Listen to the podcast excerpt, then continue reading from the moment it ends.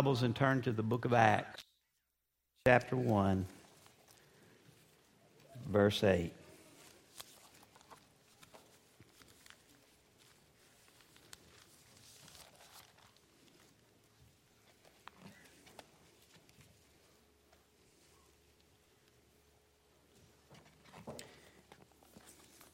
Chapter 1. I'm going to read it in the King James and the New Living. My wife bought me a Bible with both of them in there. My other one blew a tire. I'm gluing it back together. Verse 8, King James, but you shall receive power after that the Holy Ghost has come upon you. And you shall be witnesses unto me both in Jerusalem, in all Judea, and in Samaria, and the uttermost parts of the earth. New Living Translation. But you will receive power when the Holy Ghost comes upon you. And you will be my witnesses, telling people about me everywhere in Jerusalem, through Judea, in Samaria, and to the ends of the earth. Father, Lord, I thank you for this opportunity today. And I know that if you had not come, commissioned and sent by the Father, I couldn't preach this message today. But because you have, and because you have willed us to be involved in your mission, help me, Lord, to encourage and exhort today to expose and to exhort what our purpose and job is. God, anoint this hour and anoint these words and this messenger in Jesus' name. Amen. When I was 15, turning 16, I didn't have anything fancy like this. I had two leather side pouches. Now, people like Jody Allgood here today and Doug, y'all all know what this is all about. And when I was 16, I went from Kenny's shoe store in Belvedere. Some of you may know where that's at. Some of you may think that's not even in America. But it is. It's off Glenwood. I can't remember the name of the road it run on, but that's where I, I went to high school, Towers High School.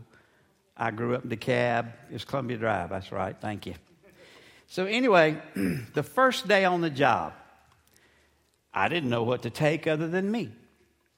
When I showed up, I was issued a pouch, not a little stinking level like this, a chalk box, in case you didn't know what that was, Back then, I thought that's the most ridiculous thing that came out, and that nobody should ever be so cheap to use, only to find out that's all I use. Be careful what you say.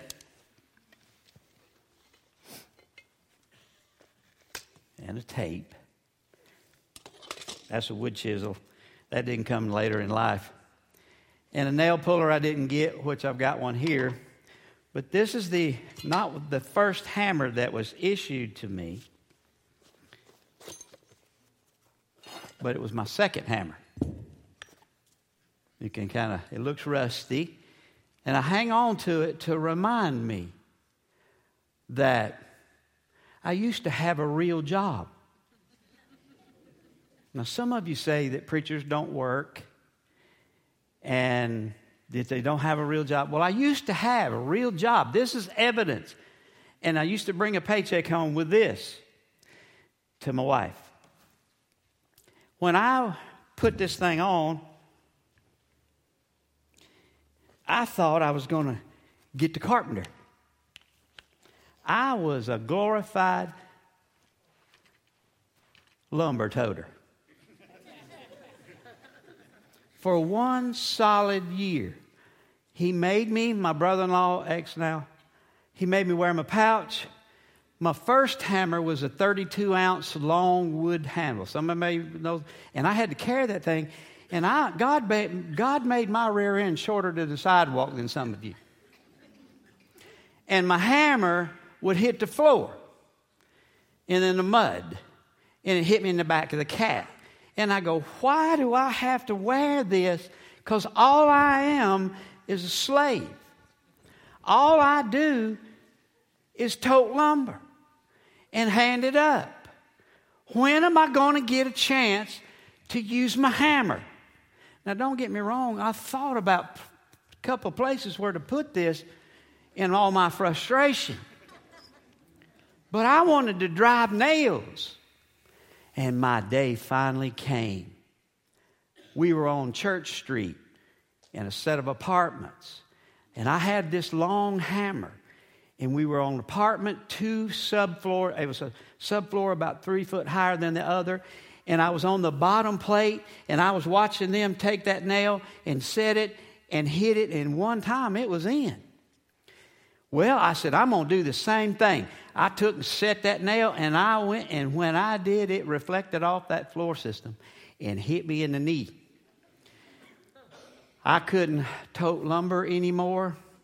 I couldn't walk. My first time to show off that I could be something.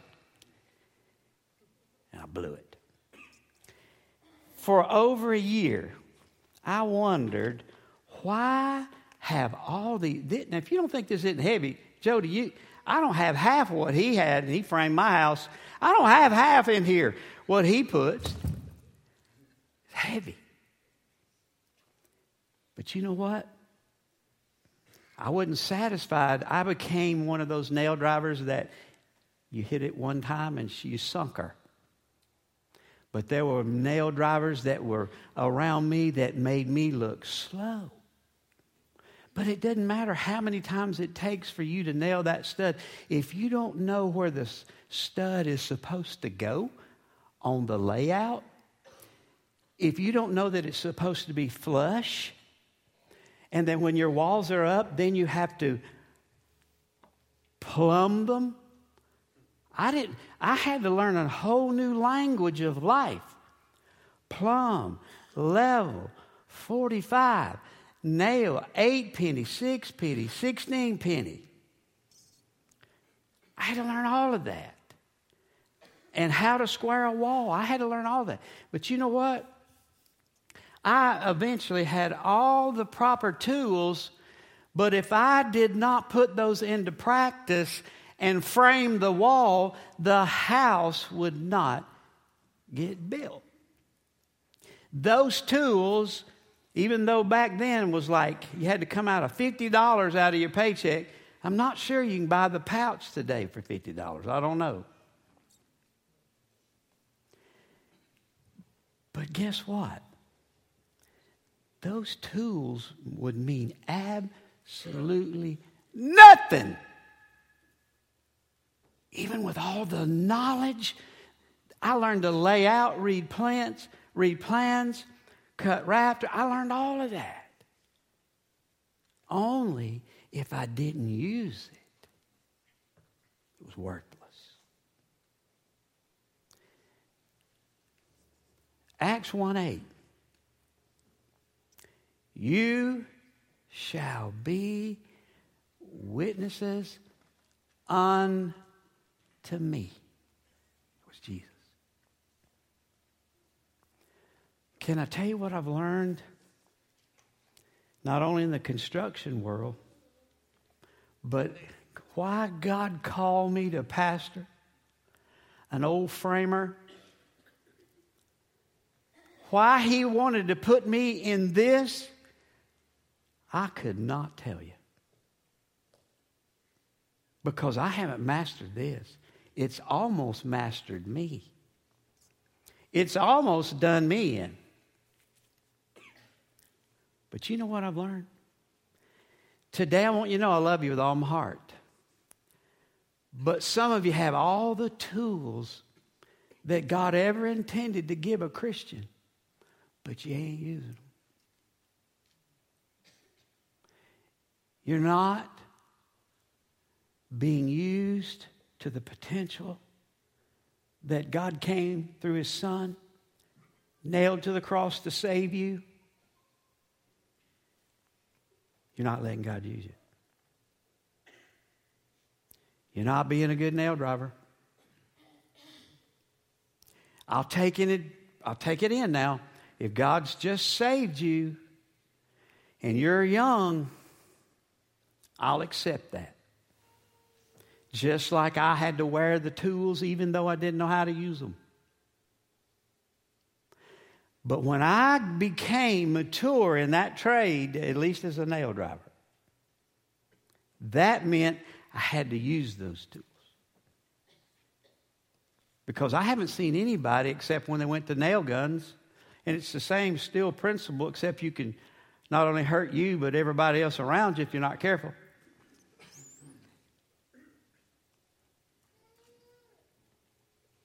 One of the most difficult things that I see going on and I've seen going on in the church is to get you and me busy about using the tools that God's given us.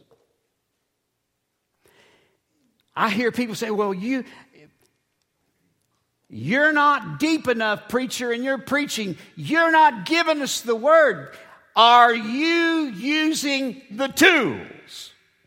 Because I don't care how many, I don't care if you can use a CAD program like Gene Keith in the back who drew the plans that I built my house for the program.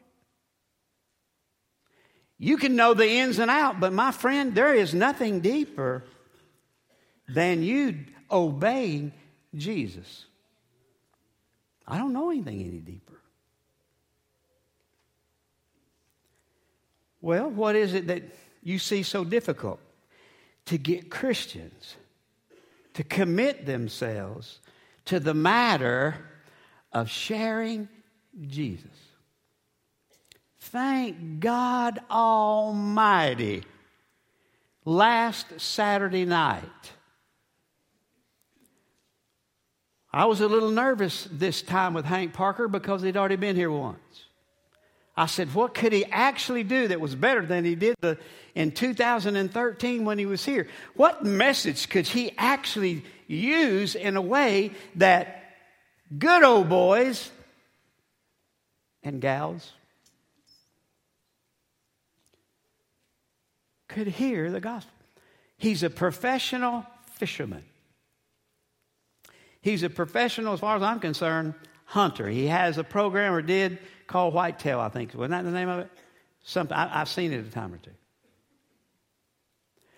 When he came, he could have beat his chest and he and, and spent the whole hour on how good of a fisherman he is. But instead, he talked about his dad and how his dad came to Jesus and how rough it was at home to live with an alcoholic dad and to live with a brother who didn't know Jesus. And how he thought he didn't have any problems, so he thought he was okay and that he didn't need Jesus. Until one day,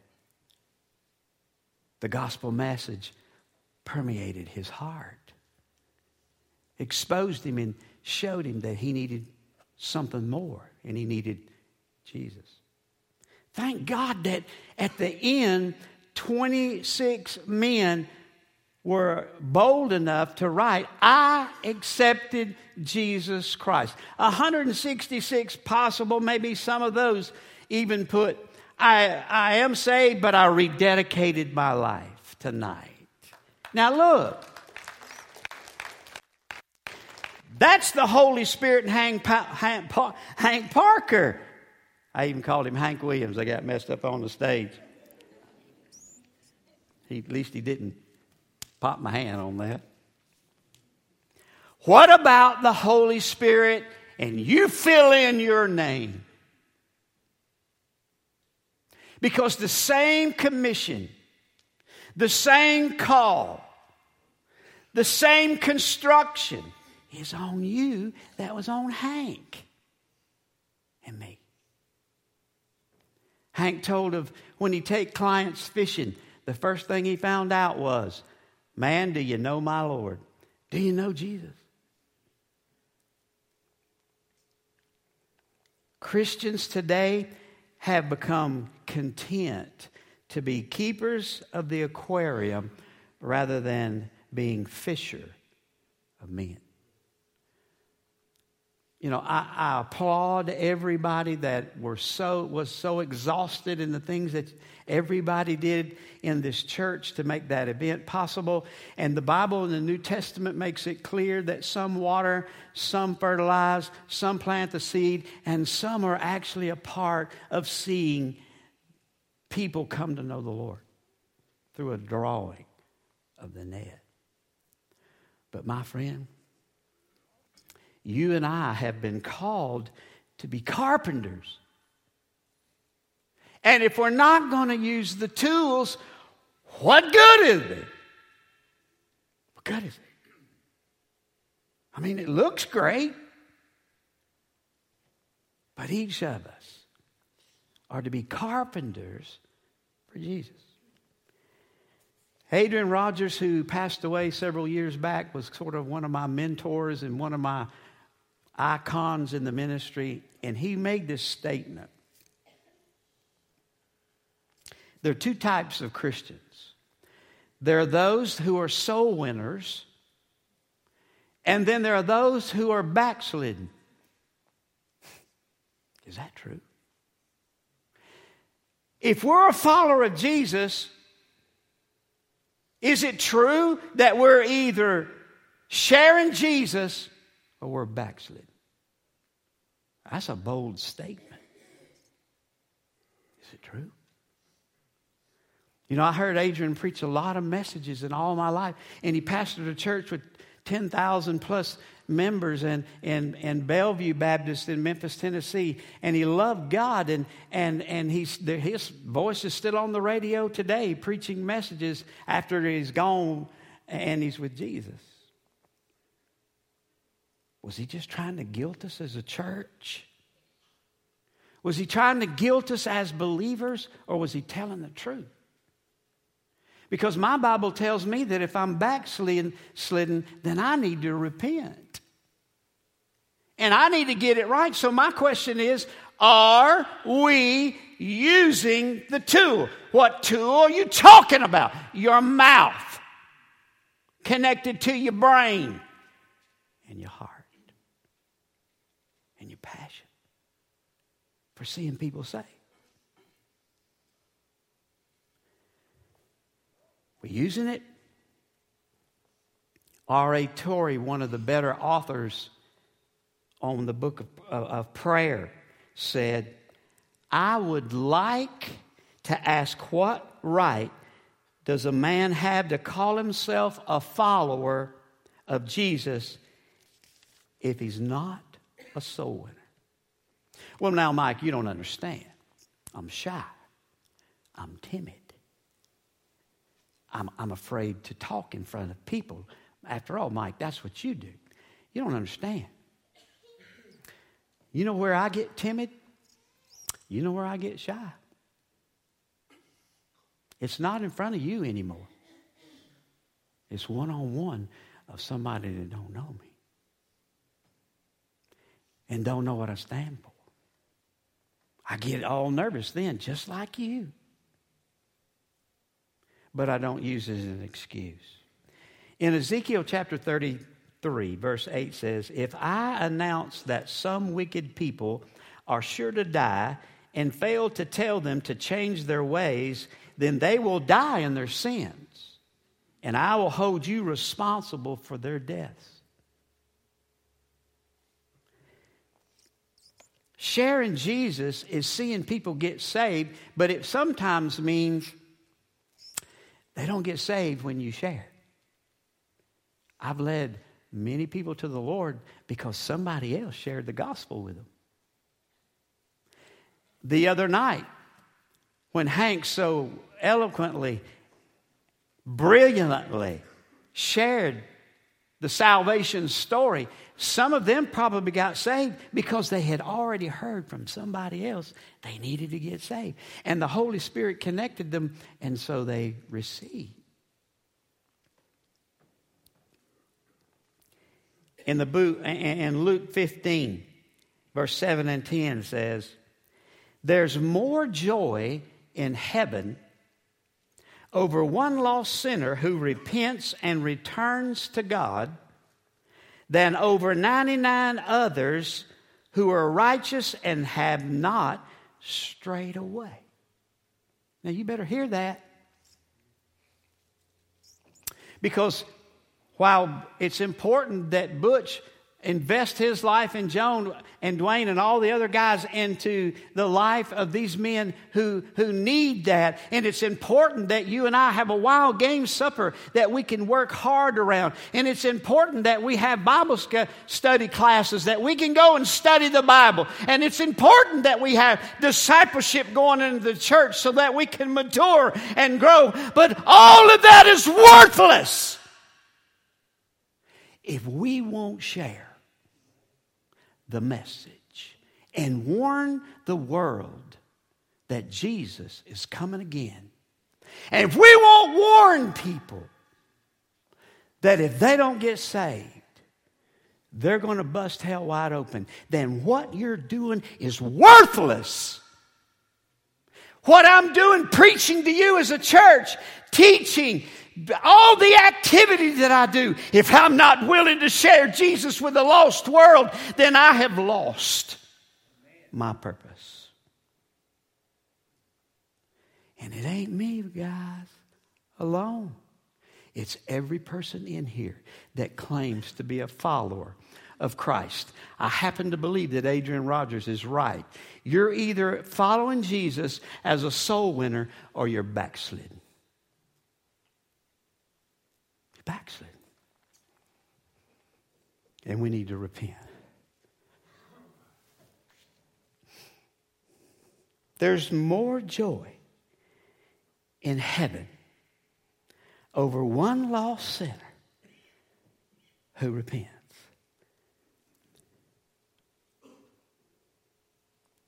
Verse 10 says, There's joy in the presence now, notice in the presence of God's angels, when one sinner repents. So somebody asked me, How many people got saved the other night? Because that's probably about twenty-five to thirty thousand dollar event. Now, in my human mind, and I, I have to admit, sometimes I have human thoughts like everybody else especially if I'm going too fast and cop decides me to pull, pull me over. I don't cuss, but sometimes I think about writing it down. But whose fault was that? It's my fault. Why? I was speeding. Old Joe the other day didn't mean to.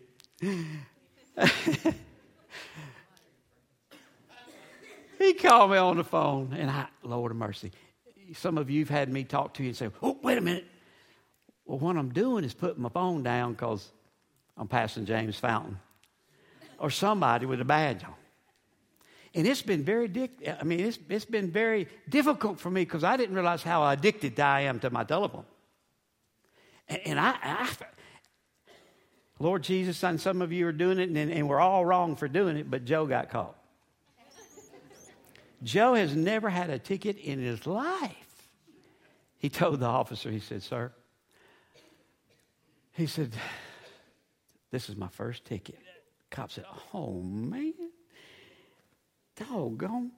And he said, he, I know what he was doing. He said, My dad's pastor, Solid Rock Pastor.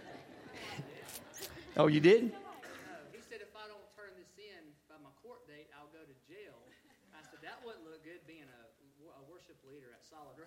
Right.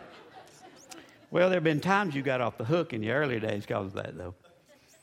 Anyway, it didn't work. By the way, how much is it if you get caught? Well, it's fifty dollars, but it's a point on your license. Point on your license and fifty dollars if we get caught using the phone in the car. Well, he called me, and I just assumed he was parked somewhere, which I call him, and sometimes I'm traveling. I do have a Bluetooth, and I look at it every time I use my phone.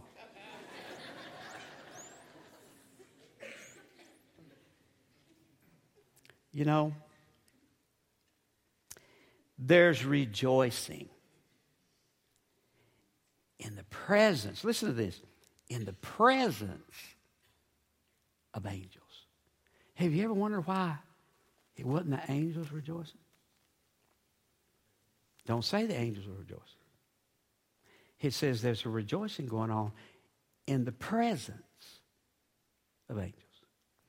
Angels don't know what it's like to be lost, except the ones in hell, and it's too late for them. The ones that are rejoicing in heaven when some one sinner gets saved is the ones that got saved and are in heaven. Well, how do you know there is a heaven? Because I know people up there rejoicing. Every time somebody gets saved, who's rejoicing? Those that got saved. And you'll be rejoicing too. Well, how do they know? I don't know. But they know when people get saved here on earth. Is that all they know? I don't know. But they know that.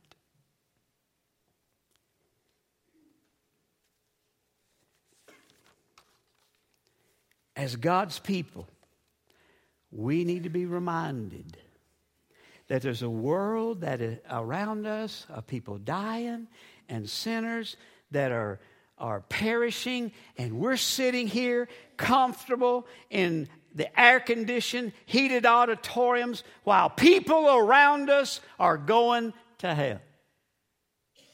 Do you remember in Luke 16, verse 27? Rich man had already died. The Bible says immediately he woke up in hell. When he realized his environment, he had a memory, so he was thinking about his family. And the scripture says that all of a sudden they were dialoguing. Abraham and the rich man were dialoguing with a great gulf fixed between them. What's that mean? That means that in hell, they were able to see where God was. That's interesting, isn't it? And all of a sudden, the rich man, the rich man said, Abraham, send Lazarus back to tell my five brothers, lest they also come into this horrible place of torment. It's important that you and I understand. If we could, we'd save them all, but we can't save anybody. But we are supposed to tell them with love. I don't know about these soul winners that like to take the Bible and because you see something wrong in somebody's life that you think you're more spiritual than they are, you have to take the King James and pop them upside the head and warn them. Boy, you're a fine soul winner. You're not on my team if you do that. Because if we love Jesus, we'll come like Jesus did. We'll blend, not act like, not do, but we will try to extend and develop relationships with people who are lost. You see, some people get this idea that they're pseudo spiritual, therefore now they don't want to hang out with anybody that don't act like them, look like them, talk like them, think like them, and, and, and sometimes that borderline is cultic. Jesus was crucified by the religious leaders because he wanted lost people, people who needed a physician, people who needed healing, to hear from the doctor. When you think you've gotten so good and so high and mighty that you are better than somebody else, you're backslidden. Because I know we're not. And fact of it is, churches are declining not because of demographics, not because of, even though that, that, that does affect you, not because of people splitting, but we're declining as a church as a whole in the United States because we have quit using the tools. We've quit warning people about a literal burning hell. We quit taking the love of God and saying, man, if you were to die right now, and where would you go into eternity? If you don't have a good answer, there's a good chance I know where you're going. 1 John 5 says, I can know that I have eternal life, and I know that my Jesus lives within me through his Holy Spirit. Do you know that? Because if you don't, chances are he don't. You can get as good, be as religious, know the Bible from Genesis, quoted from Genesis to the book of Revelation. But my then next question is, are you warning the lost? Are we? I know Jody probably won't get to any of those points.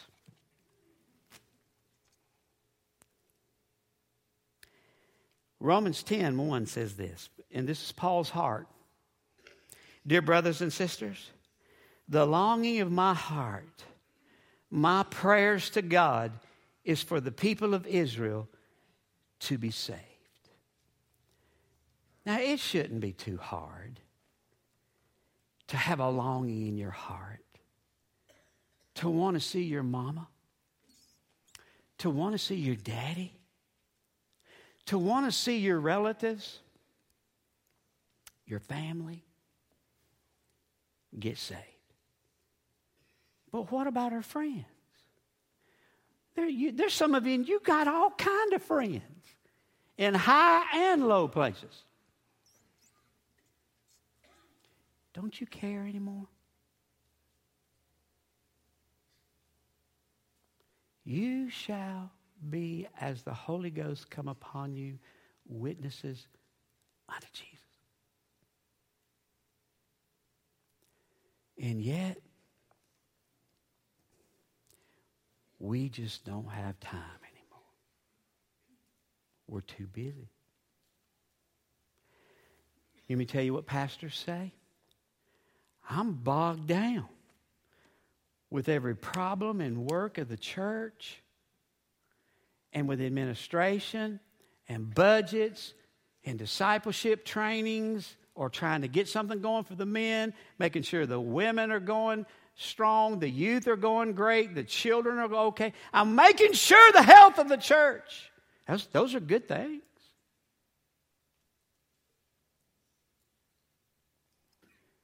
Making sure there's good teachers teaching sound doctrine in the Sun. That's good, but that's not the most important. Making sure that you're sound in doctrine, that you've studied the Word of God, and that you know that, that your doctrine is biblically sound. Those, that's great and that's good. But that's not going to determine whether you're a soul winner or not. We have people that are counting on us. You've got a family that's counting on you. You got friends, counting on you. You got employees that you work with, they're counting on you.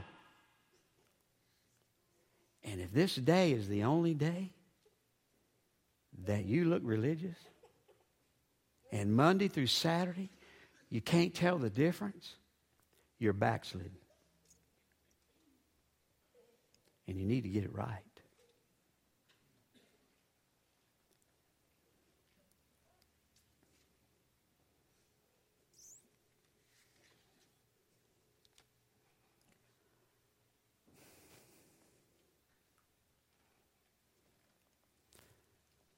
Ladies and gentlemen, I'm just as guilty as you are. I had to come to grips this morning in the private hour of my heart. I didn't care whether people got saved or not anymore. That it was just easier to be busy. But, friend, you and I cannot, will not, ever be right with Father unless we care about the lost. Even if you believe this thing is all wound up, people still need to be warned. People need to be saved. Your buddies are counting on you.